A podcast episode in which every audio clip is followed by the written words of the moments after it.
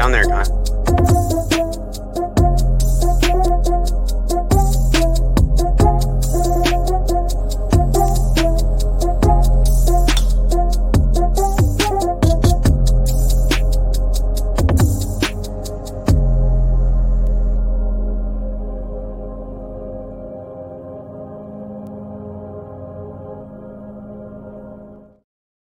Hello, everybody, and welcome back. We have been away from the podcast for a few weeks now, but we are finally back. Uh, Slade has to work tonight, uh, so to whoever his coworkers are that called out tonight, suck a dick. Um, Yeah. But so we're missing him. Hopefully, he's having a fun night at work. Uh, hopefully, nobody fell off a ladder again from hanging Christmas lights. Um, there was a joke I was gonna make about. Uh, I'm just gonna keep it to myself though. Yeah. Uh, yeah, we have a we have a lot to get through tonight. We have actually have a, a pretty full show. What we thought was going to be a, a pretty calm week in a lot of these areas turned out to be pretty hectic overall. Um, first and foremost, we're going to go ahead and dive into the NHL update for you guys. Uh, we just hit the quarter way mark. We're a little bit past it now, so we're going to go ahead and look at the standings, look at some of the point leaders, goal leaders, uh, who's the best goalies right now, and just some other headlines going around. Uh, before we get into the standings, uh, not just because I'm a Penguins fan, uh, but just in general, the news came out. Uh, it came out Wednesday that Chris Letang suffered a stroke on Monday. This is his second stroke. Uh, so obviously, we're wishing a full recovery for him and hope he gets well soon. Uh, I also just realized my shirt does not blend in well with the camera at all. Um, terrible segue, but again, we hope he gets well.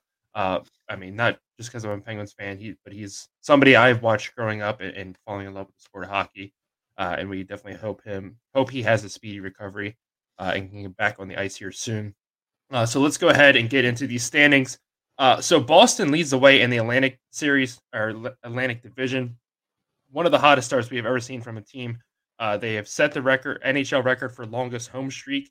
Uh, I believe that's at like 12 games now. Uh, they have not lost at home, and uh, Toronto has also had a really strong start to the season, sitting there at 35 points as well. Uh, Florida, who we we knew was going to fall off from last year and struggle a little bit, has really struggled to get it going here in the earlier part of the season, uh, sitting back there in 24 points. Uh, and then kind of the, the rest of the, the order there in the Atlantic is business as usual, I would say. Uh, we knew Ottawa would definitely struggle a little bit. I thought they would be better than this with Drew coming there, uh, but they continue to struggle. Buffalo looks at least a little bit better this year, but again, uh, difficult team to watch up there in Buffalo. And then I don't know if I forget where the newspaper was, uh, but they were saying, you know, games tonight and stuff. And of course, the Buffalo Bills are playing the New England Patriots tonight. Uh, and the newspaper said the Buffalo Sabres were playing the Patriots, uh, which I'm sure the Sabres would probably go play football instead. uh, over in the Metro Division, I, I feel like the Devils have not gotten talked about enough. Every time I'm watching ESPN or the NHL Network, they're just talking about Boston and how impressive Boston is. This is a New Jersey team that I think is more impressive because I don't think anybody saw this coming from this team at all. I think everybody thought they'd be much improved. They could contend for the playoffs, but here they are. They're tied with Boston atop the standings in the East Division as a whole at 38 points. Uh, just an outrageous start from them. A lot of fun hockey being played there in New Jersey. It's a lot of fun to watch. It's a lot of fun for them to, of course, be winning after struggling for so many seasons here lately to even just get wins in the columns on some nights. Uh, the Islanders also having a great bounce back year, uh, sitting second in that division right now. Carolina just beat Pittsburgh on, I believe it was Tuesday night. So rough night for me, but at least I believe Pittsburgh did get a point out of that. Uh, so Carolina is keeping pace in the Metro there. Rangers again, kind of sluggish out the gate uh, with a lot of those losses from the all season. Uh, the most surprising team out of all this to me is, is Washington and how much uh, they've moved on from Ilya Sorokin in the offseason. Uh, Darcy Kuemper has come in, and I, I, said it to begin with when they made that move. Uh, I, I, didn't think Kemper was a better goalie than Sorkin. And here he is. Sorokin's on his new team in Toronto playing some of the best hockey we've seen. Uh, and, and, Kuemper is continuing to struggle in Washington. Uh, before we move on to the West, Nick, I just want to get your thoughts here on the East standings. Yeah, so uh, first thing, um, it's good to see Boston continuing that strong start. Uh, this was a team that you know we had talked about a little bit previously. Hadn't really added much, but also hadn't really lost much. Um, you know, they kept their core group uh, group together. I, I, forget which one was it. Marchand that was injured. Yeah, Marchand. Okay, yeah, uh, Marchand. Yeah, sorry. Um, he was injured. He's back. They're still playing well. Um, Toronto's up there, but don't worry, they'll face a game seven in the playoffs at some point.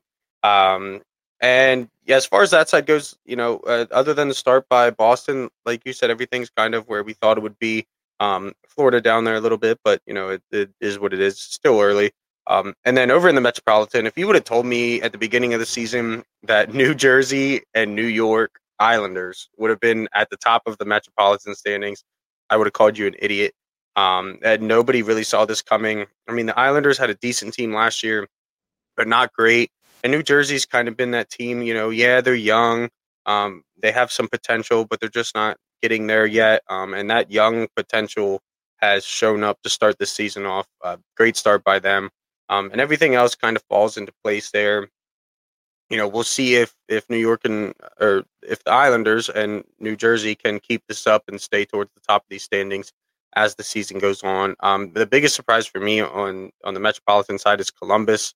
Uh, we thought with Gaudreau that they were going to make a huge step. This was a team that was one spot out of the playoffs last year and had made a run late. Um, uh, they were a decent amount away, but had made a run late. Um, and here they are with only 16 points. You know, a quarter of the way into the season. Definitely not where they wanted. Woo! Oh, we might have to censor that out there. I don't know we can say that. But um, but yeah, 16 points definitely not where they want to be. Uh, definitely not where I thought they were going to be. Um, so we'll see if they can pick that up as the season goes on.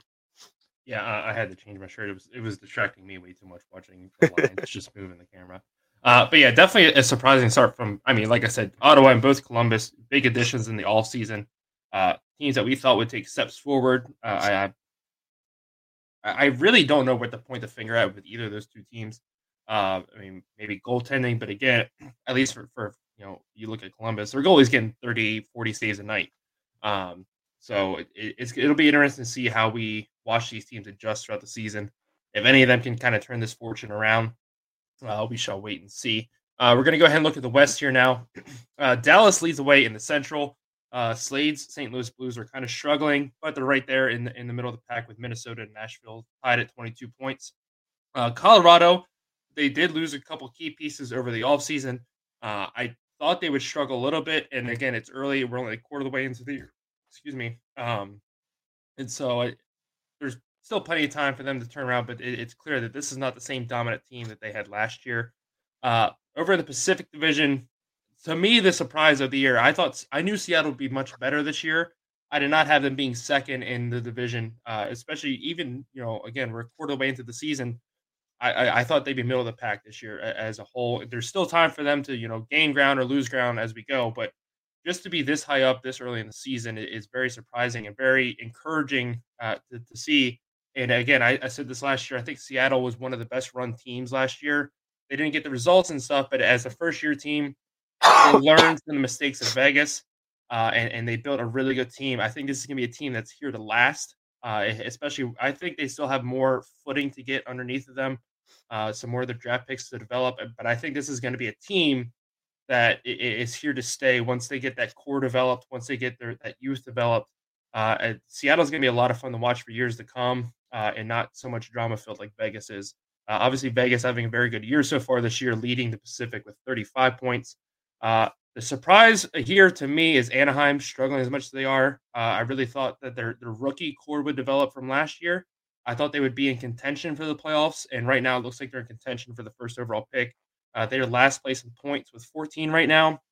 Uh, I believe it took them like 20 games uh, just yeah. to get a win. Uh, obviously not 20, but uh, it, it, took a while for them to get some wins along with Vancouver. Uh, but even Vancouver is playing much better now. Um, so I'll let you talk about your your Kraken here a little bit. Yeah, so as far as the Kraken go, I mean, I, have said this probably every time. Our offense looks great, and it just continues to look better and better.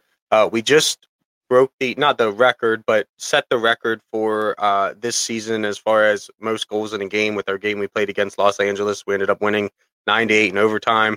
I had to stop watching before the end of the second quarter. Uh, actually, we had had the season record for ga- goals in a game, like I think it was 30 minutes in. Um, and I shortly after that I couldn't watch it anymore. I was like, I'm literally gonna have a heart attack every time somebody scored, somebody else or the other team scored. Um, it was nerve wracking to say the least. But yeah, um, you know the defenses looked good most games. Obviously, no defense was played the other night. Um, but if we can get back on track playing defense, I like where we're sitting. I like where we're at. We have wins against Vegas and Colorado so far this year already. Um, and I think three and zero oh against the Kings. Uh, so uh, I'm I'm glad to you know see where we're at. I'm not going to say a whole lot. Not going to get ahead of myself. Um, you know, but it, it's good to see. Uh, as far as surprises on this list, Anaheim's definitely one of them. Like you said, I thought the the youth was going to develop a little better. Um, I I don't know what the number was that it took to get wins, but I know it took I think it was 23 games to get their first regulation win. Um, might have been 22. Um, actually, I think it was 22 because I think they've played like two or three since then. But anyway, um, definitely surprised to see them all the way down there. I thought maybe they'd be middle of the pack as far as the other side of the West goes. Um, yeah, like you said, Colorado lost some pieces. Uh, so they're still up there, but you know, not quite up top. Dallas has had an amazing start to their season. I did not see that coming. I thought they were going to be a playoff team, but um, definitely not. You know, sitting at the top of the Central as far as that goes. St. Louis, I did update Slade the other night. They did start to pick up some some there, so hopefully Slade will have some good things to talk about uh, the next time we talk about the NHL here with them. Um, and then uh, I think that's pretty much it as far as what sticks out to me. Um, Calgary's down a little farther than what I thought they would be. Uh, but again, you know, first quarter, we'll see how things develop uh, come halfway through the season. Yeah. Uh, th- this is a, a, my favorite part of the NHL season is usually this part until we get to the playoffs, just because everything's so competitive. You, you can't invest too much in what's going on with your team right now like I said, the Penguins had a really a red hot start, and then they went on a cold stretch for about two weeks, and now they're kind of fluctuating in the middle. Uh, and, and, they're you know if the playoffs started today, yeah, we'd be in it, and so on and so forth. But um, it, it's so much fun because everybody's still so invested in the other season. You know, once we get to halfway and later, you know, hey, we're not going to make the playoffs this year, and then you see a lot of teams start scrapping and, and preparing for the next year, and it sucks. I mean, unless your team is going to go play them, and you know it's a nice win night, but it's not as much fun to watch then uh, unless you know your your team is in a heated playoff race. Um, so it, it's definitely a lot of fun. Uh, we're gonna go ahead real quick and look at uh, league leaders in points, goals, uh, goals allowed average, and wins. Uh, points. No surprise to see Connor McDavid at the top of the league. Uh, he leads the way with 41 points. Jason Robertson to me is is a breakout player so far this year for Dallas. Uh, second in points, first in goals. Uh, he has 36 points right now for Dallas. Uh, Leon Draisaitl, again, the one-two punch for Edmonton with McDavid and Draisaitl uh, is what carries them as far as they do every year. If they could just get a little bit more help on the defensive side uh, and you know in goal, some nights it would definitely help a lot. Uh, Draisaitl also has 36 points. Nikita Kucherov for Tampa Bay continues to just play at, at top tier levels like he has for so many years now uh, sits there with 35 points. And David Pastrnak, Mr. Pasta himself from Boston, has 32 points.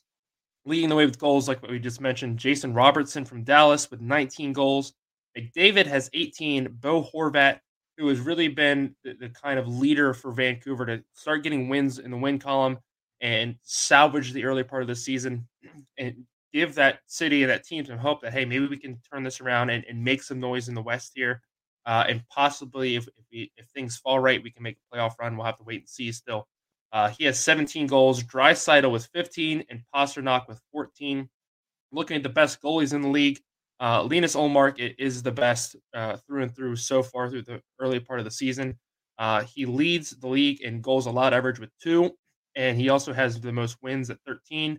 Uh, Ilya Samsonov for Toronto, um, and I, I I messed that up earlier. Uh, I said said the wrong name for for Toronto, but Samsonov for Toronto, uh, 2.09 goals allowed. Vitek Vanecek for New Jersey with 2.12 goals allowed. Ilya Sorokin for the Islanders, 2.18 goals allowed, and Connor Hellebuyck uh, for Winnipeg with 2.29. And then wins, like we just said, Ullmark with 13, Martin Jones from Seattle with 12, Logan Thompson from Vegas with 12, Hellerbuck with 11, and Vanecek with 11 as well.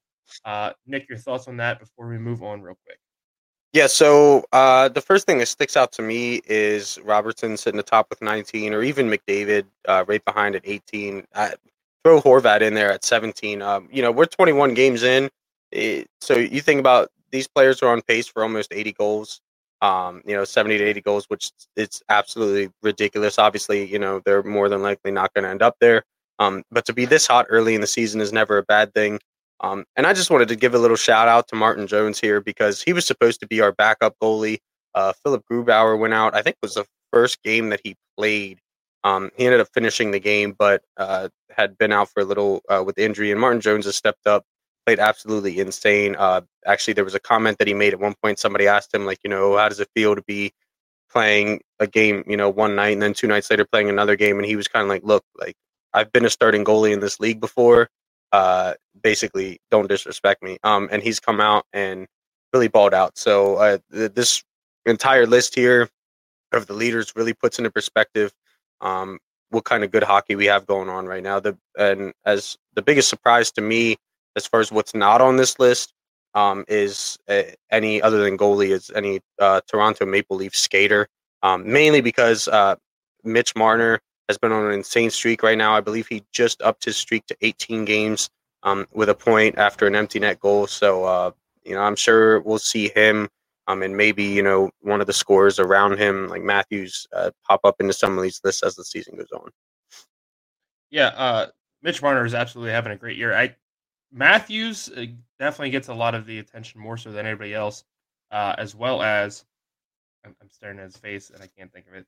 Um, ever since he left the Islanders, I can't remember his name anymore. I know. I went to say it when I was talking about it too, and it was like, yeah. and it wasn't there, so I just didn't bother. But yeah, no, uh, Mitch Marner is definitely having a great year. Let's pull up his points here and see how many he has right now. Uh, yeah, you are right. He, and he extended a streak last night on an empty net goal.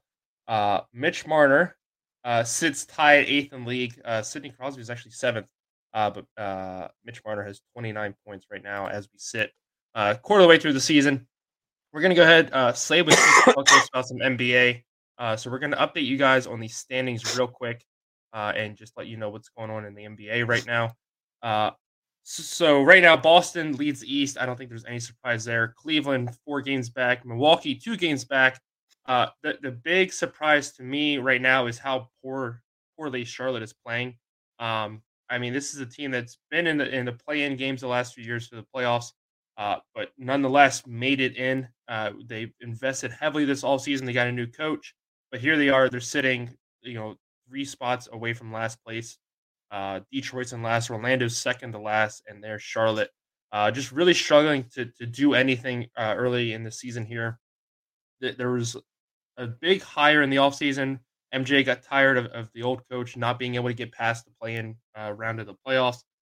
There's been a lot of talk as well um, here in Charlotte that the, the new coach he's going to be out after this season, and Jay Wright is going to be heavily pursued. Uh, Jay Wright, of course, just retired from Villanova. Said he wanted to take the year off. Uh, so there's a lot of talk about him possibly coming to the NBA next year. Uh, but before we talk about the Western Conference, Nick, just your thoughts on the Eastern Conference. Yeah, so I, I did just want to mention. Um, I know uh, LaMelo Ball. I can't remember. I'm not going to sit here and lie. Um, I don't watch a whole lot of NBA, but I, I believe he recently got injured. If I remember, I don't think he came back. I think he recently got injured. Is what happened. He might even been injured, came back and got injured again. I don't remember for sure. I just remember hearing some about that, so we'll have to look into that. Um, could be why your boys are struggling a little bit. Um, no, but kind of as we expected, Boston, Milwaukee at the top. Um, you know, they've been there the past uh, that handful of years, at least that I can think of. Um, Cleveland right now playing some good basketball. I think as that team gels more, um, you know, just gets that time with each other. I think Cleveland's really gonna make a push there. Um, you know, they're only sitting one game behind Milwaukee.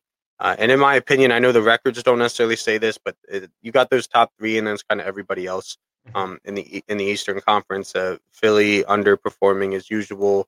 Um, the Nets down there at eight. It makes me happy, um, and everything else just kind of makes sense. So, yeah, I, I, guess the most surprising thing to me, at least for Boston, is, um, I mean, they just had this huge head coaching change before the season even started. And now that head coach is in Brooklyn, and again, he's struggling in Brooklyn, you know, even more so than I'd say Steve Nash was. Uh, but just how well Boston has played. I, and last, I believe it's the last two years now, we've seen Boston come out of the gates and struggle in the early part of the season, and then turn it on midway through to the end. Uh, and here, you know, they're coming out strong. Hopefully, that sets the tone for the rest of their season if, if they're able to keep that up, and then also just carry that into the playoffs as well. Uh, as we look at the Western Conference, no surprise with Phoenix at the top. Uh, I am a little surprised by Denver being in second. Again, I feel like this is a team that has come out and, and hung around the middle of the pack uh, throughout the full season, not just the beginning or the end. Uh, they're, they've always been that four, five, six team in in the West, uh, unless they're getting you know a really hot streak and, and Phoenix is playing bad and, and so is Golden State. Well, here we are. Golden State's playing bad. Phoenix is still playing well, and Denver's only one game out of first. Uh, so some promising signs out of Denver there for them. Uh, the big surprise to me overall is New Orleans being in second. Uh, obviously, getting uh, why can't I think? The fat guy. Uh, they got him Zion. back. Yeah, Zion. There we go. Um, getting him back obviously helped a lot, but just overall, this team is playing very, very well this year to start.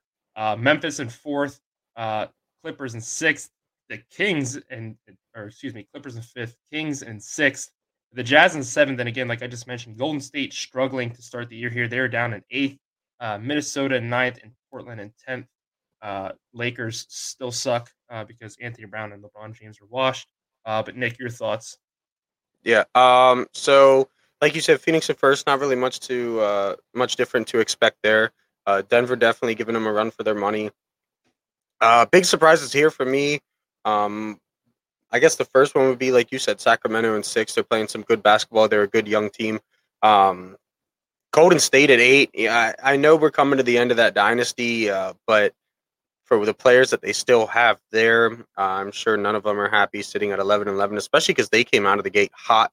Um, and then yeah, Lakers still suck. Dallas at 10 is very shocking too because it's a team that we see, see make make a playoff run last year. Uh, you know, Luka couldn't only do so much though. Um, and yeah, Lakers. I mean, I'm pretty sure they started like 0 and 10, maybe close to that, maybe 0 and 8. I don't know. I don't remember exactly. But to see them at 8 and 12 now, they're catching some footing. Um, you know, maybe we'll see Anthony Davis has put together a stretch of a couple good games. Bron's still Bron. He's still going to put up 30 points, almost triple double. Um, but it's that supporting cast around him that's struggling. They put Russell Westbrook at the six and he's finally actually acting like he remembers how to play basketball again. Um, so I don't know. We'll see as the season goes on how the Lakers turn around. Um, I, I, think you know there's a lot of talk about oh Bron's going here or you know he's going to join Curry or he's going to Charlotte to join. Like uh, we'll see what happens. It's LeBron. You know he'll take his talents to wherever the hell he feels will cause the most talk about him. Um, so yeah, we'll, we'll see as the season goes on. Yeah, uh, and then just real quick, the other surprising thing to me is Portland being at ten this is the team coming into the, the season with when trading away a lot of their stars. Lillard went to Cleveland. They scrapped that whole team, and everybody thought, okay, they're just going to be tanking and trying to get some draft picks back. Here they are. If the playoffs started today, they are in in the in the playoff spot, uh, playing game. Um, so very surprising start for me to see them uh, to, to kick off the season here, sitting at 11 and 11, tied with the record for Golden State and, and Minnesota as well. Uh, so good for them going out there and proving a lot of people wrong. Uh, we're going to shift over to football now. We're going to talk a little bit of the NFL. Uh, we are six weeks away from the end of the season. Uh, as we're sitting here talking, New England and Buffalo are getting ready to kick off. Uh, so, Nick, go ahead and, and walk us through some NFL talk. Yeah, so um, uh, it's, it's a wild year in the NFL. The NFC East is the best division. I think we've talked about before. Uh, the AFC East is the second best division. Um, it's absolutely wild. We'll go ahead and break some stuff down here for you. So, Phillies. Oh, go ahead. You want to say something? No, no. I was just. Oh, no. Ah, you good? You good? All right. So uh, Phillies still sitting atop the NFC East and atop of the NFL at ten and one. Dallas right behind them, eight and three in the NFC East. Uh, and the Giants and Washington tied at seven wins, getting ready to play twice in the next three weeks at seven and four and seven and five, respectfully. In the NFC North, Minnesota uh, up top, and then it's everybody else, uh, five games behind them at least. We got Detroit at four and seven, which is starting to gain some momentum. Um, that was kind of the big surprise for me. They had a, their defense carried them to the three wins I think they had last year. Um, coming in, their offense was supposed to be better. Their offense has been playing well, and the defense just hasn't shown up. That defense and offense can show up at the same time. Watch out. Um, and then Green Bay right behind them at four and eight, and Chicago sitting there at three and nine in the fight for that first draft uh, pick. And then uh, over or uh, in the NFC South, we have Tampa Bay at five and six, Atlanta at five and seven, Carolina at four and eight, and New Orleans at four and eight.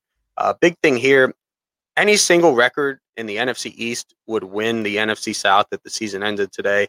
Um, I didn't expect a whole lot out of the NFC South, but I mean, wow! Uh, there's a video of Nick Wright out there talking about how uh, Tom Brady and Tampa Bay are going to walk into the playoffs at like eight and nine, and then face like Daniel Jones and all these bum QBs. Uh, so we'll see how that plays out. I'm kind of hoping Atlanta or Carolina can make a run here. Um, and then last in the NFC, uh, we have the NFC West. Uh, San Francisco sitting at seven and four, kind of a surprise there. I, you know, it's a good record, but I think they could be better. Uh, they're probably not happy with where they're at. Seattle at six and five, absolutely laughable because fuck Russell Wilson and the Broncos. Um, Arizona sitting at four and eight. Haha, Call of Duty came out, and the Los Angeles Rams, probably the shock of the year in the NFL, sitting at three and eight. I know they lost um, uh, the big left tackle I can't Whitworth. remember his name. Yes, Whitworth. Um, you know, I know they lost him, but you can't tell me that that was. I mean, he was old only... hell. Uh, yeah, yeah. You can't. He couldn't have been the only thing holding up that offensive line. I don't know what they got going on in Los Angeles. I think fuck them picks finally caught up to bite him in the ass. Um, but you know, it's that's the way she goes. Uh, so what do you what do you see here? That's that's surprising.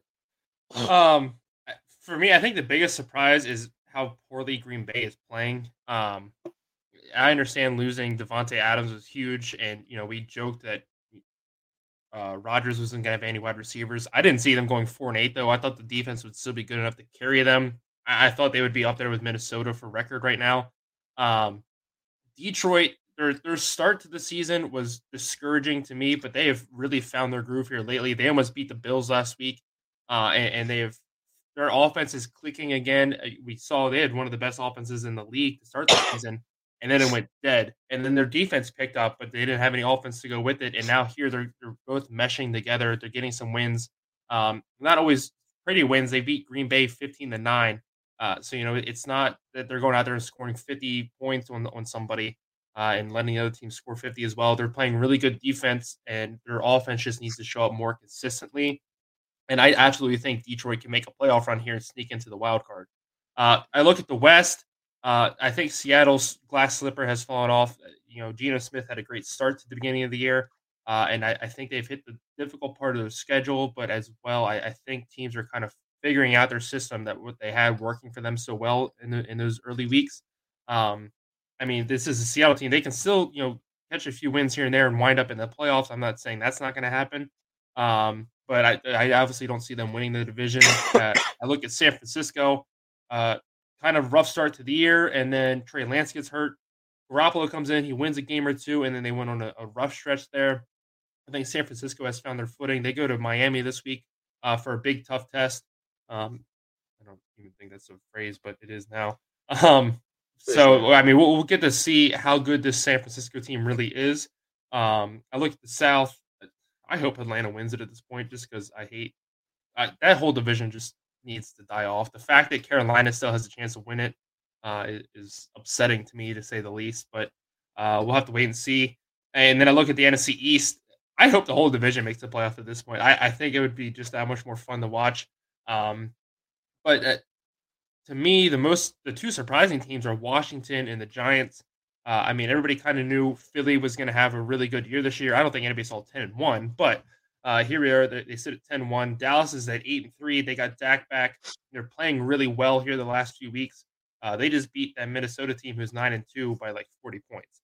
Um, but the, the surprise to me is the Giants and the Commanders, just because I, I think everybody expected the Giants to have a better season than they did last year. I don't think anybody saw 7 and 4 beating some really good teams along the way. And same with Washington, with so much going on in the front office uh, and then Carson Wentz got hurt. I, I, don't think anybody saw them being able to get to seven and five, and yet here we are.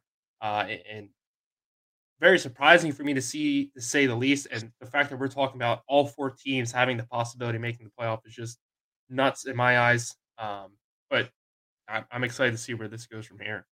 Yeah, for sure, for sure. Uh, go ahead. I'll pull the West for you. Yeah, the, the, the, AFC West. I knew what you meant. Uh, so yeah, um, it, eh, over in the AFC side, so we'll start with AFC South. Uh, Tennessee kind of taking the lead, taking the reins of the AFC South. They're up seven, or they're sitting at seven and four. Um, there was a point where Jacksonville was sitting up front, and I thought Jacksonville had a good chance to win this division. Um, Tennessee has found their footing, so good for them. I, you know, I no disrespect against Tennessee. Um, Indianapolis three games. Well, I'm probably a little more than three games behind. No, I guess it would be three games. But uh, sitting at four and seven, Jacksonville tied at four and seven, and then Houston at one and nine.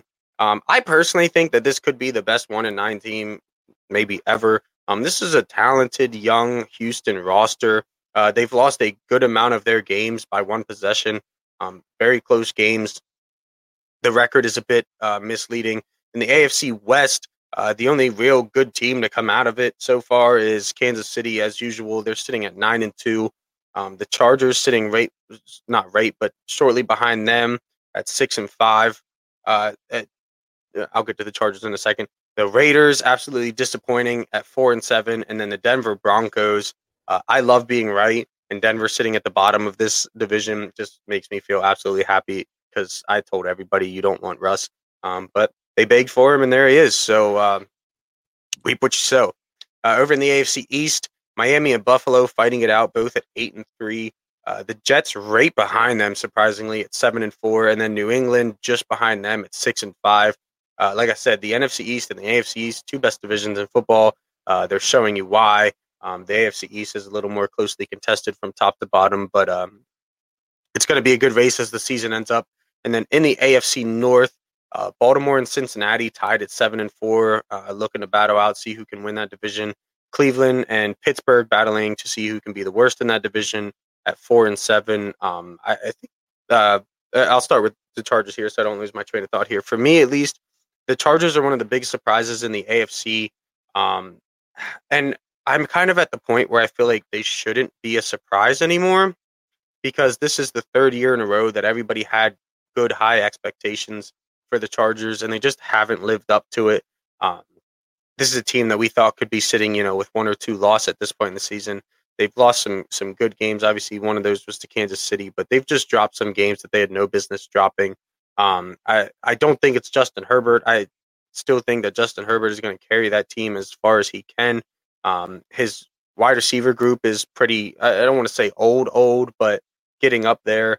Um, obviously, he has Austin Ekeler. I don't know if it's the defense that's letting you know letting things down or what here, but they need to figure out what they got going on and quick. Uh, the season's running out, and then uh, as far as any other surprises that might stick out to me, I don't really see a whole lot. I mean, Baltimore has the chance to be a, a 11 and 0 right now, and they just can't hold on to a damn lead, uh, which uh, isn't necessarily surprising. But I, I, guess that would be the only thing. Oh, uh, the Jets. The Jets would be, and it's not a huge surprise to me. I thought they were going to have a good season, um, but they just keep finding ways to win games, and sometimes it's in absolutely ridiculous ways. Mike White is the goat. Um, that's all I have to say. What do you, what do you got? Um, no, no, the Jets are absolutely surprising. Uh, I didn't. I understand Zach Wilson's now replaced, but the fact that he even got them to seven and four, uh, him and Flacco together got him and Flacco. Um, wow. Which is, is Flacco hurt? Well, why is he not playing? Uh, I, I didn't understand what's going on there, but um, eh, so yeah, the Jets are very surprising. I think to everybody, nobody can sit here and say that they saw the Jets being seven and four. Uh, Buffalo is surprising to me in, in the wrong ways. Uh, those three losses they have, yeah, I understand. It's only three losses is not that bad, but those three losses they have were head scratchers to say the least. Um, and then I, I for me, I'm just looking. Uh, look at the FC West. It's a dumpster fire. First of all, yes, the Chiefs are, are free and clear of that dumpster fire, but uh, Brandon Staley is not going to last another season in San or I almost said San Diego in LA. Uh, he should absolutely be fired at the end of the season. I don't care if they make the playoffs or not. He does not deserve to be there. He has shown that he is taking one of the best rosters in the NFL and just running it into the ground uh, because he will not get his head out of that stupid Windows tablet. Um, and then I look at the AFC North. I'd see Cleveland at four and seven, and they just got a huge win over Tampa Bay as well this past week. They get Deshaun or Deshaun Watson back this week. Uh, and, and, I'll be interested to see where he can take that team from here. If they can go on a run, win the, the, the last six games, or I, I, think they only have five left now, but nonetheless, I, they will yeah. be in. They, they, have six. Okay, uh, they would absolutely be in playoff contention here uh, if they can ra- rattle off some wins, especially if they end up beating teams like Cincinnati and Baltimore. Uh, I believe they've already beat Cincinnati once this year. And a quick shout out to Cincinnati. This is a team I thought was dead in the water four weeks in. Uh, th- they were playing like the team we thought they were going to be last season. Joe Burrow was getting sacked like nine times a game. It was ugly, and here they are. They're sitting at seven and four, tied for the division lead. Uh, so the AFC North race is going to be a lot of fun to watch these last six weeks. Like I said, with Watson coming back, Uh, I think it makes it a three-team race. They're only three games out of you know uh, that tie. Uh, so I'm I'm excited to see where that can go from here. I just want to say one thing about the Cleveland Browns real quick. So Deshaun Watson coming back. Obviously, he's a talented quarterback. He's a better quarterback than Jacoby Brissett. Um, ten of his accusers will be in the stands at this game. Now, I have two issues with this. First of all, could you imagine? I, these girls are, I don't want to say uh, allegedly, in their mind, they are rape victims or sexual assault victims. We'll say sexual assault. Um, rape might be a bit extensive. I, I didn't read all the cases, but sexual assault victims. Not only does the NFL invite you to watch, I, I, I guess it would be the NFL, maybe it's Deshaun. Somebody invites you to come watch this these this game that your accuser eh, for a team you're accused or you're accused at I don't know, fucking legal terms. Um, Deshaun Watson plays for, but he's going to be in the game. It's his first game back. I mean, that, to me, I don't know. It kind of seems a little messed up. But secondly, he's probably about to throw for 405 tutters. Like, he's probably about to go off. He's like, yeah, they're in the stands. They fucked up the last 11 weeks of my season. Here it goes. Like, so I, it's going to be interesting to see. Um, and then again, it is Cleveland, so maybe he's going to do the exact opposite. Maybe we'll throw five tutters to the opposite team. We'll see, but I don't know. Yeah. It's a weird situation. Um, yeah. So, like I said, with him coming back, it definitely makes the AFC North a lot more interesting to watch to see how that plays out. With everything just being so tightly grouped together, um, I understand Pittsburgh's also sitting at four and seven, but I think the wheels are bound to continue falling off of that team. Uh, and I think Mike Tomlin is going to get his first ever losing record uh, this season. Agreed. Well, we're going to go ahead and look very quickly at some college basketball. Uh, it's been a very chaotic start to the season and, in the entire world of college basketball. Uh, we have UNC, who has now lost three straight games, who is number one. Uh, the tournament they had in Portland was absolutely stacked with teams. You had Iowa State, you had Villanova, uh, you had UNC, I, Alabama, Michigan State. Uh, I'm trying to think all the other ones that, that were out there. Portland, uh, who I thought was going to be like they were just there because they're the host city, and they absolutely mopped the floor of Villanova. they almost beat UNC night one. Um, so just an absolutely stacked tournament. Uh, I expect UNC to fall out of the top 25 now, of course, with losing to Indiana last night. I understand Indiana is a top 10 team. It was five points, I want to say, five to 10 points. Um, but still, losing four straight is not going to help voters keep you in the top 25. I should know as a Villanova fan. Um, so, Nick, just your thoughts, right, real quick on the top 25 and, and how the season has started as a whole. Yeah, so um, a lot of good basketball being played. I, I love college basketball because when you compare it to, say, college football, um, the majority of the time, most teams are playing some janky FCS school or a group of five school, you know, something like that. There's not really a whole lot of good games the first, you know, two, three, maybe four weeks of the season, minus one or two here or there. Um, but with college basketball, they put these tournaments together, these invitationals, and you get matchups like, you know, Houston and Villanova, UNC. Uh, like these people might all be in the same tournament, so you're going to get these good matchups. Um, which is is my opinion great for the sport. It's more entertaining. You don't got to wait a whole half a season to you know to watch some good games. So that that's the first thing I want to say. Second thing I want to say again, a lot of good basketball being played. Um, uh, Houston was the favorite to win the championship when the season started. When the first tip off went off, they're now currently sitting at number one. Um, hopefully, for their sake, they can keep that rolling. They look very good on the court. Um, Indiana, as a UNC fan, I got to watch them play uh, the other night, last night. Yeah, last night. Yeah. Um, and they look like a very good team as well. I'm just watching them. It, there were times where you know they're just making the right plays, seeing things that a lot of people won't see. Uh, they're going to be very hard to stop. Um, as far as coming from a UNC fan, I was just texting you about this shortly before the show. Um, if you've watched UNC, you'll realize that they're playing a lot of their freshmen. There's four freshmen that are coming in that are getting a lot of minutes playing. Unless you have Puff Johnson, who's not a starter, but he's getting extra minutes. Uh, he was the one that puked in the Natty last year. Um, you know, it's I, so I I personally think that Hubert Davis is looking at this and saying, "Look, this is supposed to be our year. We made it last year. We didn't get it. Why didn't we get it? Well, we had six guys that we could trust to put on the floor in a championship game.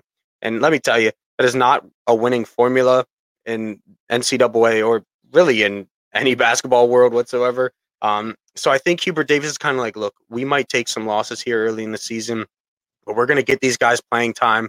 You know, we're going to get, we're going to make sure everybody is ready to play come tournament time because t- come tournament time, if Armando Bacot goes down again and now Pete Nance has got to take over that five spot. Okay, well, we have four freshmen that I know that I can plug in here and be good. So I'm not worried as a UNC fan yet.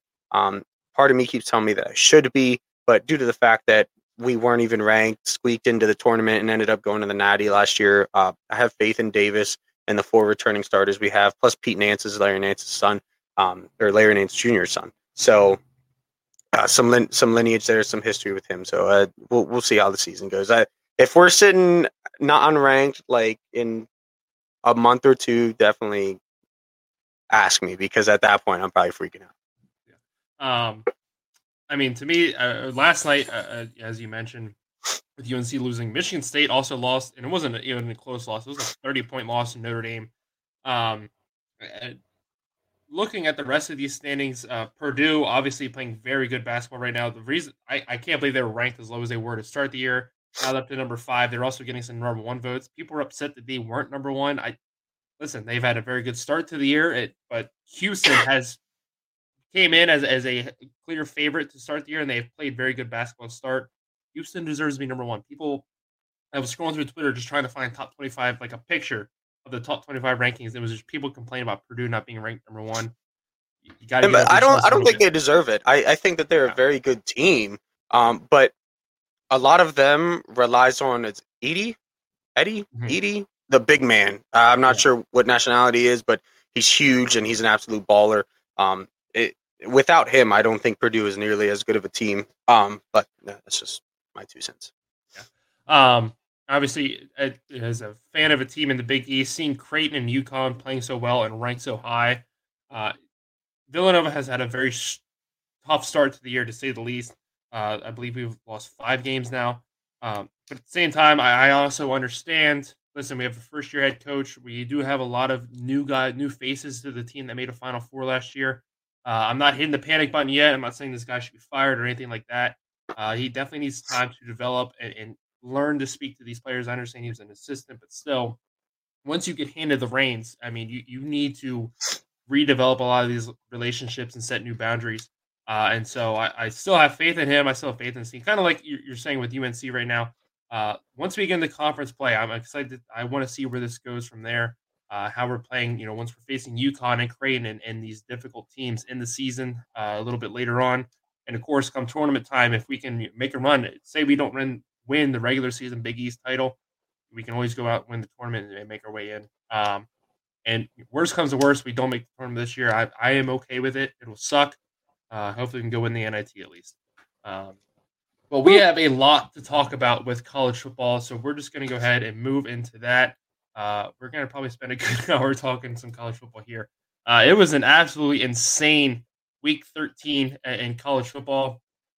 Uh, before we get to the week 13 wrap up, let's go ahead. Uh, there's already been a lot of new head coaches announced uh, in college football, so we're going to talk about that quick. Uh, one that is not on here that was just announced before we went live. Tom Herman, the former Texas coach that was unjustly fired, is been hired at FAU, so that is not on this list, but that was just confirmed before we went on the air. Uh, Trent Dilfer, the former NFL quarterback, I believe he paid, played for the Ravens. Uh, I don't remember if he was a quarterback when they won the Super Bowl in 2000 or not, uh, but he's been coaching high school football at prep academies the last few years. Uh, done pretty well there, uh, and UAB has decided to take the leap on him. Everybody's a little surprised they didn't go with their interim coach. Of course, their normal head coach resigned a little, uh, I believe it was in August, so just before the season started. Hired an intern for the year. He went six and six, uh, got them the bowl eligibility, did not make the Conference USA title game for, I believe it would put him in the fourth year in a row. Uh, but everybody thought he should be brought back. He was not, so they're taking a gamble on hiring Trent Dilfer. Uh, so we'll have to wait and see how that plays out.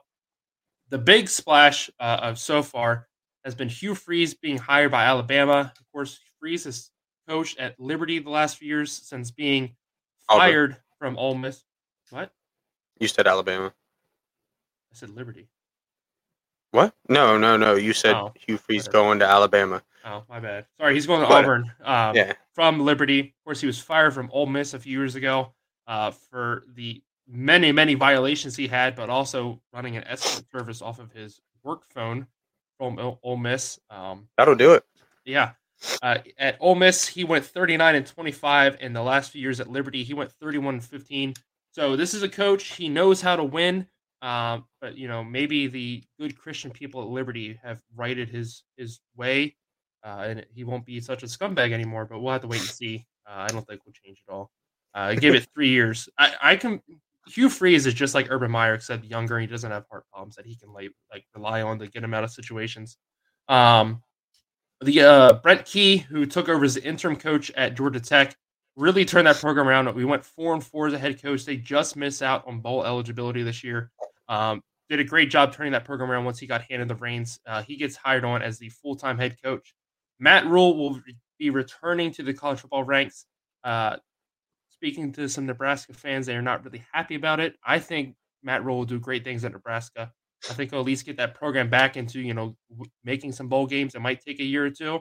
Um, but Yeah, I don't. I don't think he's going to take them to like elite. They're not going to be competing against Ohio State or you know anything like that. But you know, when you look at his past record, he's taken one, two win teams and made them nine, ten win teams. Uh, if you're a Nebraska fan, Mhm. in my opinion, now I know Tony's not going to be happy with that, but if you're a Nebraska fan and you start winning nine, ten games again, I'd be happy. I'll put it Yeah. to you that way. I mean, he's somebody that went into Baylor when uh, after the Art Briles stuff came out, and after that program was decimated, they lost a bunch of players, lost a bunch of scholarships.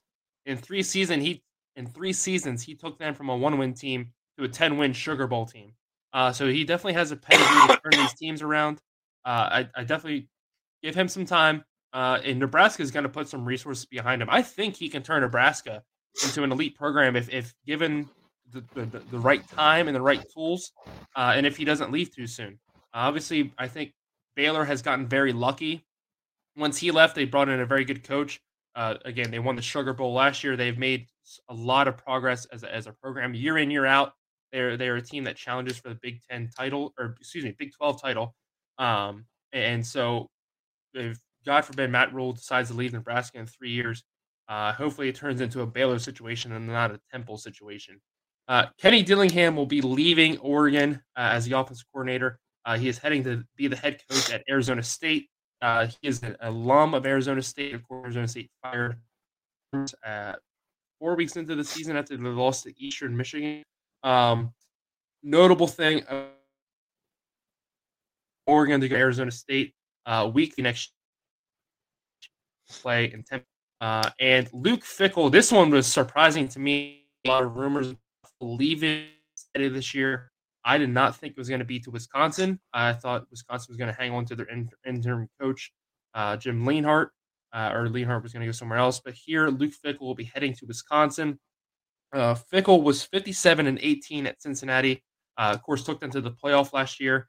So Wisconsin is getting a, a big time coach. Uh, I think going forward, Nebraska and Wisconsin are going to have a very good rivalry. If Rhule can, of course, turn that program around at Nebraska, uh, but it's going to be a lot of fun to watch. Your thoughts on the new hires, real quick, before we look at vacancy still open. Yeah, so sorry, I'm getting over the flu for any minute. Doesn't know. Um, so I already talked about Matt Rhule. Uh, Luke Fickell, I think, is a great hire for Wisconsin. Um, I, I didn't think that Fickell was going to end up in Wisconsin. I thought he might, you know, try to end up somewhere a little more. I don't want to say high profile, but high profile. Um, but I think that he can really um, add to this Wisconsin team and make them a contender. Um, may, again, sort of like Matt Rhule, Nebraska, maybe not necessarily a you know college football playoff contender, um, but a contender that's you know pushing ten wins every season. Um, he obviously knows what he's doing. Uh, so uh, I'm kind of inter- interested to see what he does with that Wi- Wisconsin team. Like you said, I, I think Wisconsin and Nebraska are about to start uh, butting heads a whole lot. Um, those are really the two that stuck out with me the most. Um, you know, Trent Dilfer, if he would have gone to, uh, to, you know, a, a Power Five, some sort of like maybe the Nebraska or Wisconsin job, I'd see a little more problem with it. But I think UAB was a good place for him to come um, and and you know kind of see what he can do, see what he can put onto the field at the collegiate level. Um, Hugh Freeze at Auburn, huge Uh, I'm not really sure how I feel about Auburn's chances as a whole. I mean, Freeze is going to be good there, um, but there's so much competition in the SEC, and you know, like we seen with the last coach, it's hard to get those steal those recruits from Bama, Georgia, uh, LSU. You know, and name almost any team in the SEC, um, and or at least at the top of the SEC. But I think that he's going to do better than what's currently being done at Auburn. Um, and then you know Brent Key, Brent Key, Georgia Tech. I, I I'm here for Georgia Tech. I hope they keep going up. So let's get it. Uh, let's go ahead and look at some the vacancies still left. Uh, Cincinnati, obviously Liberty, uh, Stanford, uh, Colorado, USF, as we just mentioned before. FAU is off the board now. Tom Herman will be heading there. Uh, super excited to see Tom Herman get his feet back under him. Uh, he was a Bears assistant last year. I don't think he was still doing it this year. Um, but I, am excited to see him go there, get his feet under him, start winning again. And again, I don't think he deserves to be fired from Texas. Um, wasn't the biggest fan of him at Texas, but he was doing a service. He was doing the same exact thing that um, old Burger King employee of the month is doing. Um, yeah, that's what it is. God, uh, that suit was ugly hell. Um, which so of course I, I think every name here has been associated with Deion Sanders at some point already. Um, which one do you think uh, would be the biggest to get filled? Uh, Colorado, of course, has been the laughing stock of the entire college football nation for years now. Uh, Stanford has had a down three years, I want to say now. Uh, Cincinnati is a big school to go to. Uh, thank you to you know Luke Fickell and the winning he's done there. Liberty again. Um, they've had some big names go through there. They've gone to a lot of good bowl games. Uh, stumbled towards the end of the season, especially once they knew their head coach was leaving. They just got blown out by New Mexico State of all schools.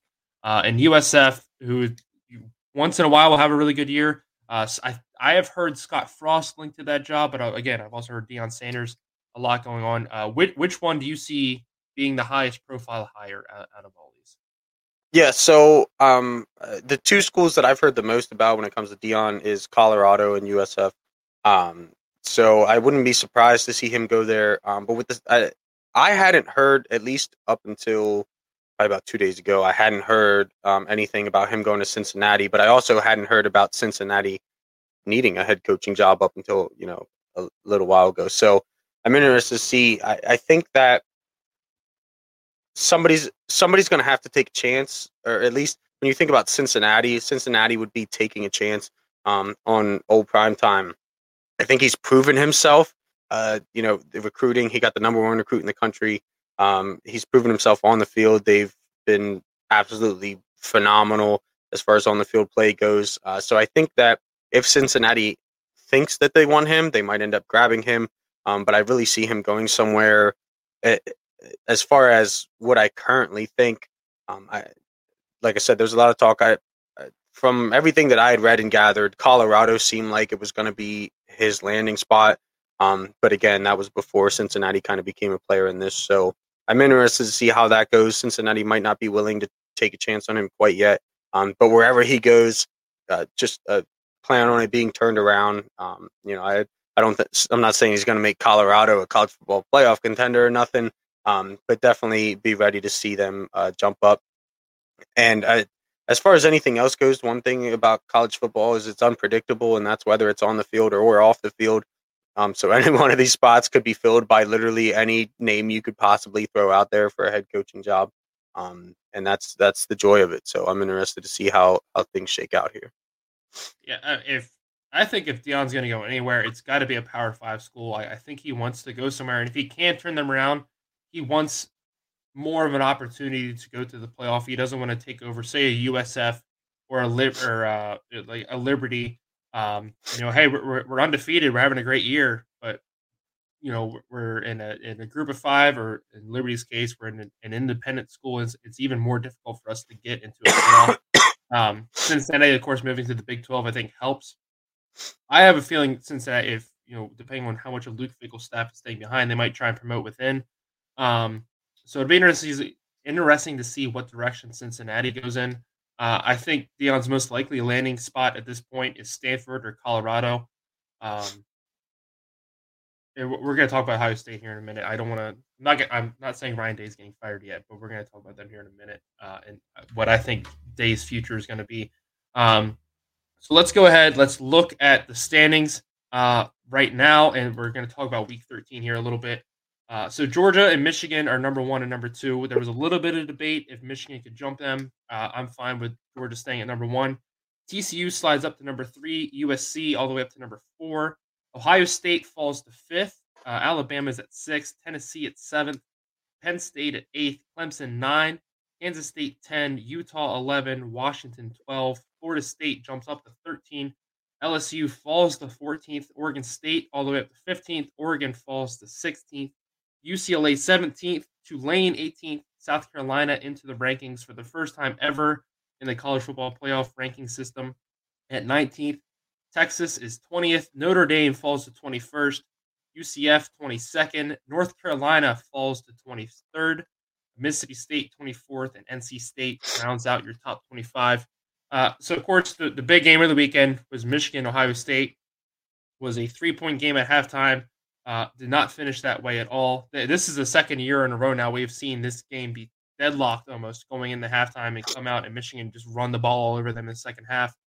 Blake Corum again was not 100%, it didn't matter. Donovan Edwards just ran all over them in the second half. I believe he had two 70 yard touchdowns. They had two 70 yard touch passing touchdowns in the first half.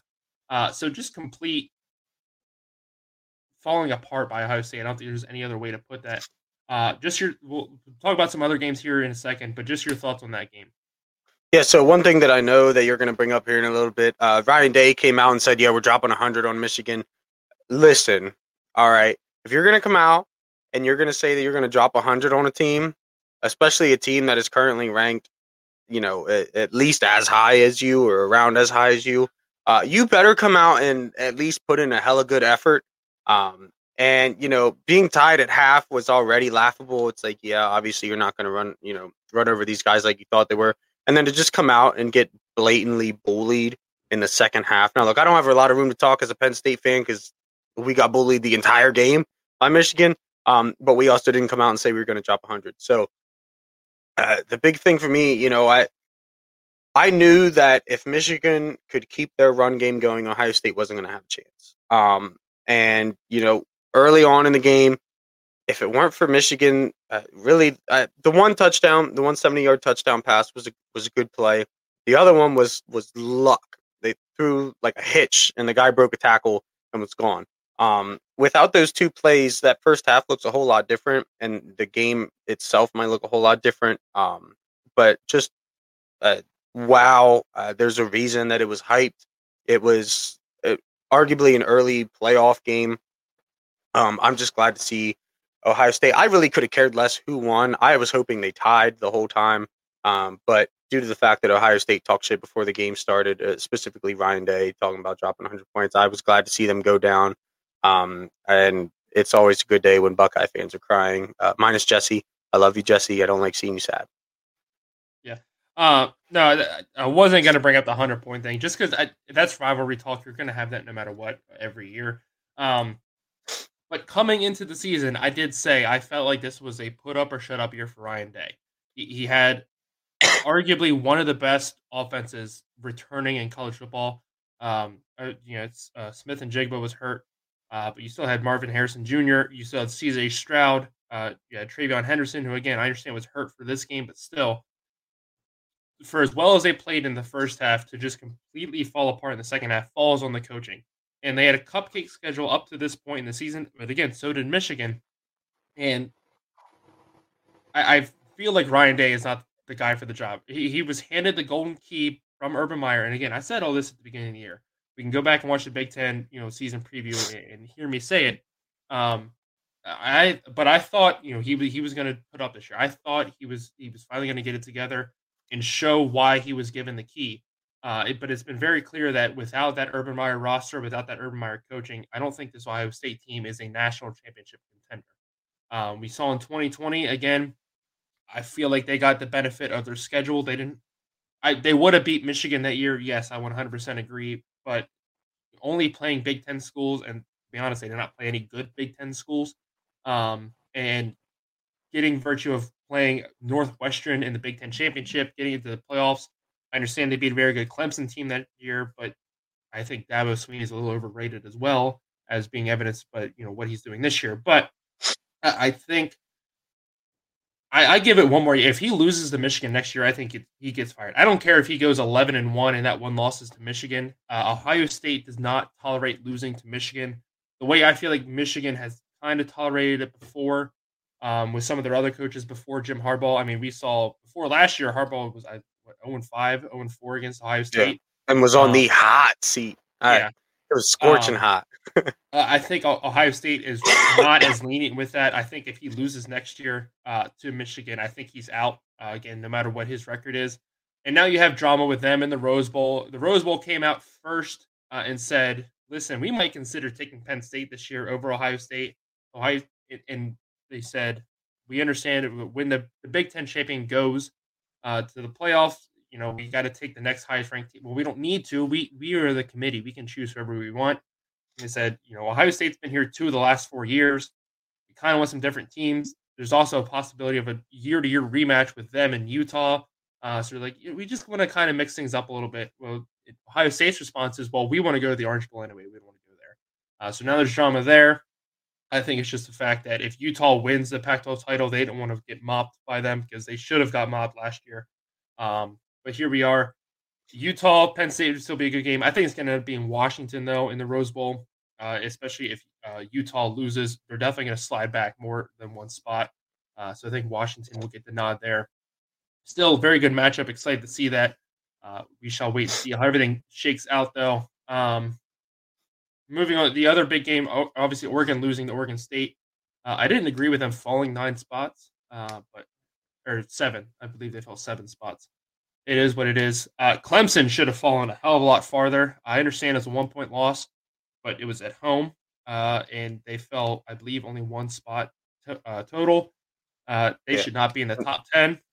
Yeah, uh, yeah. So I, am not excited about that.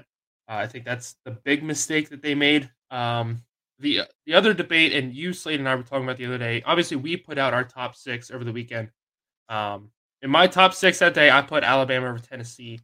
But again, the, the, statement I made to you guys last night is: listen, we're we're we're just a bunch of jackasses. We can basically say whatever we want. It doesn't have any weight.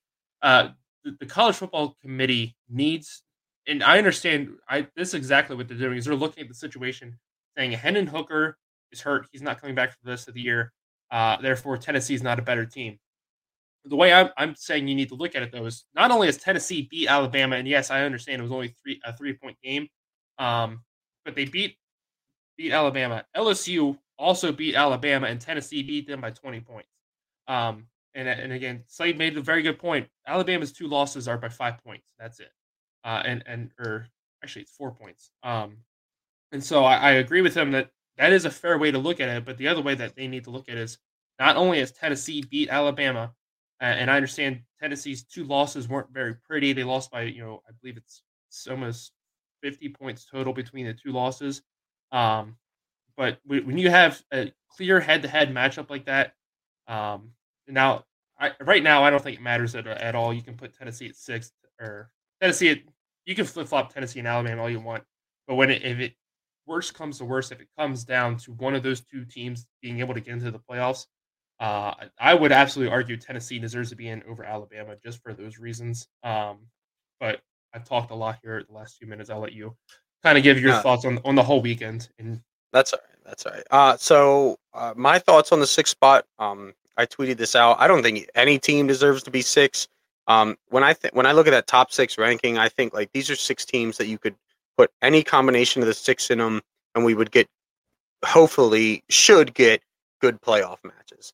Um, I don't think, especially with you know, if Hooker was still in Tennessee or still healthy for Tennessee, um, then I Tennessee six all day. I put Tennessee six in my ranking. Um, but you know, without Hooker, I just I, I don't think that either Bama or Tennessee stands a chance against a Georgia, Michigan, uh, even a TCU or USC. Um, so that's just my thought as as far as the six goes. I, I again, I had Tennessee six. Um, I, I don't think that yeah, Bama's losses are by five points or four points. Um, but you know, one big thing for me is like everybody sits here and they like to throw out stats. Oh, well, this team only lost by this much, or this team beat this team by this much. I watch, I watch game film. That's what I do. That's when I look and when I make, you know, my decisions. That's what I do. Okay, well, you know, Tennessee and Alabama might be close. Yeah, Tennessee beat Alabama, but when I watch them, I think Tennessee is the better team. Um, that's just how I do it. I understand, you know, it, the, who knows what the committee does exactly to, to figure this stuff out. Um, but that's just how how I do it. Uh, so, you know, I, I don't feel any team des- deserves to be at six, but somebody's got to be. If you want to throw Bama in there, you want to throw Tennessee in there. I mean, I wouldn't argue if you want to throw Penn State in there, other than the fact that I wouldn't agree with you, even as a Penn State fan. Um, but nonetheless, I could give two shits. I don't think it's going to matter come the end of next week. Um, with that being said, I have a very, very uh, intriguing feeling in my gut that one of those top four teams is going to lose. It's probably not going to be Georgia or Michigan, uh, so it's going to have to be TCU or USC. Um, but I, I just something's telling me Ohio State, by the grace of God or Satan or whoever you might want to blame it on, is going to squeak into a college football playoff. Um, and quite honestly, I, I don't feel good about them facing any of those top four teams. Um, maybe TCU. I think they might match up pretty decently against TCU. Uh, but I, I, don't know. This is a TCU that every time somebody doubts them, they seem to prove everybody wrong. So we'll see. We got a great week or great couple weeks of football coming up, uh, but definitely leading up to a great weekend of football here. Yeah. Um, uh, so as far as as if we're looking at the top four, and and who I think is going to make the playoffs after this weekend. And we will talk more about this on Saturday on Out of the Tunnel. Um, I think Georgia and Michigan can both lose, and they're they're completely fine if they lose their conference championship game. I think no matter what, they still make it. If if I were on the committee and TCU lost this weekend, I would still put them in the top four just because of the fact that they ran the table in the regular season and their loss was a rematch loss from a team that they had previously beat. Uh, so I would still argue they deserve to be in.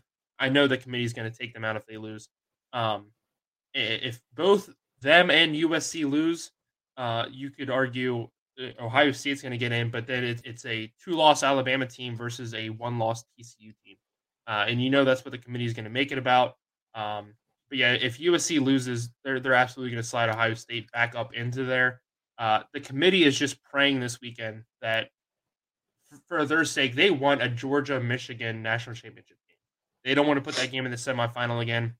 Last year it worked out because there was a high profile team getting in uh, with Alabama. You got a Georgia Alabama rematch, and, and that's what they wanted. This year, you know, the committee wants Georgia Michigan in the national championship game. It's going to do the best viewers and all this other stuff. Um, and so the committee is just hoping that either both of them win or both of them lose, so they can just slide them back in and keep that match yeah. saved for the national championship game. Um, if they both lose, it'll be hilarious to see TCU be number one though. Um, so th- there's a lot of people I've seen online panicking. There's so many nightmares, nightmare scenarios going on this weekend. I'm like, there's there's really not. Uh, unless TCU gets blown out and you know USC loses, Alabama is not going to be able to get into the playoffs. They're not just going to magically leapfrog a one-loss Ohio State team whose one loss is most likely to the Big Ten champion. Um, if I'm looking at Georgia and Michigan on their own though this week, I would say Michigan is a more likely to lose. Uh, Purdue gets the name spoiler makers for a reason. Uh, we've seen them ruin many perfect seasons, uh, many good seasons. This is going to be their first ever trip to the Big Ten title game. Uh, I mean, they're not going there to lay down for anybody. I said last week on the show that it was Michigan or Michigan Ohio State didn't matter versus Purdue was going to be the best matchup no matter what.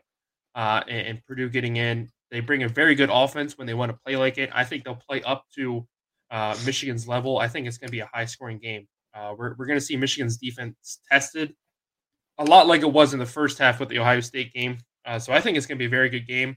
Um, and if yeah, Aidan O'Connell is easily one of the most accurate passers in the country, um, and he's overlooked because that Purdue team is pretty shaky, uh, especially on you know uh, Purdue's not bad by any means. I think their record doesn't necessarily reflect um, how good of a team that they actually are. Um, but O'Connell is definitely one of the best passers uh, as far as accuracy goes. And mm-hmm. like you said, Mich- Michigan's definitely going to be tested. Uh, if you're Michigan, you're not going in there saying you're dropping 100 on them. That's for sure. No. Uh, I think Jim Harbaugh knows better than that, though. uh, uh, real quick. Uh, so the other big news that we have not talked about as well uh, is that the Rose Bowl has officially signed their contract uh, to allow the college football playoff to expand to 12 teams in 2024. Uh, that is in two years, uh, unlike my brain could fathom this morning. Um, and so, in the spirit of that happening, um, So the way that the format is going to work that they have announced, so the first round of, of playoff games will be seeded five through twelve, um, and those games will be hosted at the higher seeds uh, home school or whatever location they want to choose. If they want to choose a neutral site, it'll be up to the higher seeds uh, discretion. From there, they'll then be played at a New Year's Six Bowl location. Um, and then the semifinals will also be in the New Year's Six rotation as well. So, with that being said, there needs to be two bowl games added uh, to that rotation so that way they can host the quarterfinals and then the semifinals. Um, we know the New Year's Six already. It's the Fiesta, the Cotton Bowl, the Rose Bowl, the Orange Bowl, the Sugar Bowl, and the Peach Bowl. Uh, and so our top five today, in the spirit of the college football playoff expanding, is what uh, ranking top five uh, bowls that we think will get added to that rotation to help uh, not only you know bigger stadiums or things like that, but you know also prestige and so on uh, to jump into that rotation to add on as well. Um, Nick, you want me to go first? Yeah, go ahead. I would because I didn't put rankings on mine. I, I was like, I yeah, I, I shouldn't say rank so. one through five, but yeah. Uh, here we number five. I I put the Texas Bowl, which is played in Houston. Uh, the reason I put this on here is just because it's an NFL stadium. It's a huge stadium, so obviously you don't have to worry about seating capacity or anything like that. Um, but the only reason I have a five is just because it's not a very prestigious bowl. Nobody cares about the Texas Bowl. Um, I also wouldn't be surprised if they just add these on it, just a stadium rotation, saying, you know, hey, we're just going to go to Houston this year. Keep the Texas Bowl, but this is just going to be playing in Houston or, or so on. Um, number four, I put the LA Bowl. Uh, again, brand new stadium. I think they would love to have it there. Uh, the reason I have it so low is just because nobody knows what the LA Bowl is. It's actually a pretty new bowl, um, but they, they, get to go play in the brand new the art stadium at SoFi. Uh, number three, I have the Las Vegas Bowl. Again, brand new stadium, huge. Uh, they would love to have it there. Reason is that yeah. three, just just because of the name. Uh, number two, I put the Alamo Bowl. Um, I think this this name carries a lot more weight than people realize, uh, and it's also a pretty big stadium in Texas. Uh, it's hard I, to forget. Think, yeah. Uh, uh, so I think that should definitely be on the on the committee's consideration list. Uh, my number one pick, I actually went with the Citrus Bowl. Uh, this is a New Year's Day bowl game every year. It always tends to be a great matchup between the Big Ten and the SEC. Uh, this you know been around. Uh, winner gets a big bowl of oranges, uh, just like the Orange Bowl, which is I always thought was weird. Um, yeah, but nonetheless, I'm not gonna lie. Until like two years ago, I thought they were the same thing. So did I. Like I always saw these dudes like holding up a bowl of oranges. Like, yeah. Oh. Uh, but just it's just Citrus Bowl. Um, but again, a huge stadium uh, in Orlando, so obviously you don't have to worry about the weather as much. Uh, you know, you can get rain, but you don't have to worry about snow or anything like that. Um, and so those are my top five. Uh, those are the five I think the committee should look at again, uh, unless they're just like we're just going to pick random stadiums to host it at every year. Uh, we shall wait and see. For sure. Uh, so uh, I I didn't rank mine, but I'll say uh, number five here. Um, I also had the Las Vegas Bowl. I I feel like that was kind of like a, a pretty given one. You're going to have, especially with playoff implications, why not have it in Vegas? Um, everybody's kind of jumping on that bandwagon like hey look you know we can put sports teams in the sports betting capital. Um, so whatever. I also had the texas bowl uh, same reasons you know it's a big enough stadium it's got some prestige to it. Uh, for three i have the boca raton bowl uh, which is played in st petersburg. Um, I, I added it on here because first of all uh, what you say boca raton anybody know pretty much anybody knows what you're talking about um, I believe it FAU Stadium. Yeah, I think. Yeah. Um, so I don't know what the seating capacity is exactly, but I just thought it'd be dope. Uh, number two, I have the Duke's Mayo Bowl. Um, it's kind of one of those like I feel like the bowl game itself isn't really that prestigious, but when you say the Duke's Mayo Bowl, if you watch college football, you know what some you know if somebody says that to you, you know what they're talking about, just because like like Mayo. Um, but yeah, it's played in North Carolina. It's got plenty of seats for all the fans. Um, and uh, it's Deuce Mayo. And last but not least, um, I didn't know what to put here. I kind of wanted to throw something in there that wasn't. Uh, a lot of these games should be good, warm, fair weather games. Uh, so I added the Music City Bowl, uh, played in Nashville, Tennessee. I think uh, the only re- the reason I added that on there is because there's a little change up. It's a little farther north. Um, I guess it'd actually be pretty close to the Duke's Mayo Bowl as far as uh, north goes, but nonetheless, Um, little Nashville love, little country music. Ain't nobody hate that except people that don't like country music. Um, but I think that that would just be a cool thing. You know, they could probably do some stuff with some country music stars, make it, you know, make a little extra something. So I thought it'd be pretty cool. Yeah, I think the Music City Bowl is a good one uh, to put on there, as as well as the Duke's Mayo Bowl. Again, I feel like the last few years, especially ever since Duke's took that game over, they've invested heavily into the marketing for it, and it's become more and more of a household name every year, uh, and, a very prized matchup, surprisingly. Um, Isn't there like a whole thing on Twitter for the past like two years? yeah, uh, yeah. The, the winning coach is dunked in mayonnaise. Yes, that's what it is. I couldn't Uh, remember what it was. Yeah. Good Uh, good. but just real quick to look at your seating capacities. So Bank of America is seventy five thousand, uh, almost seventy five five hundred. Uh, FAU Stadium seats thirty thousand. Uh, Oof. so- All right, we're gonna have to scratch that one off the list. Um, yeah, no, it'll be very interesting to see how they come up with this going forward. Like I said, if they're going to pick bowl games to add to this, uh, or were you just going to, you know, kind of slap, say, hey, you know, Vegas is going to host it every year, but they still get the Vegas Bowl or, or whatever happens with that. Uh, so it'll be interesting to see how the College Football Playoff Committee handles that going forward. Uh, we thank you guys very much for checking us out today and joining us for the show. Uh, do not forget to come back Saturday morning, 8:30 a.m. for Out of the Tunnel Live. It will unfortunately be the last one of the regular season. Uh, we will still do another live stream for our Swear Jar Sweat. Uh, and also, we'll most likely be back from the national championship and things like that and do other live streams throughout the year. But last uh, dedicated, well, I don't want to say dedicated, but last regular season college football one. Uh, but of course, any scheduling going forward, we will let you guys know on our social medias, which is scrolling down below. So make sure you follow them as well. Uh, other than that, I think I think that's it. I think we'll see you Saturday. Uh, Uh, Slade will not be here again uh, because his coworkers suck. Uh, but we will see you guys Saturday. Uh, have a great rest of your day. for sure. See you guys.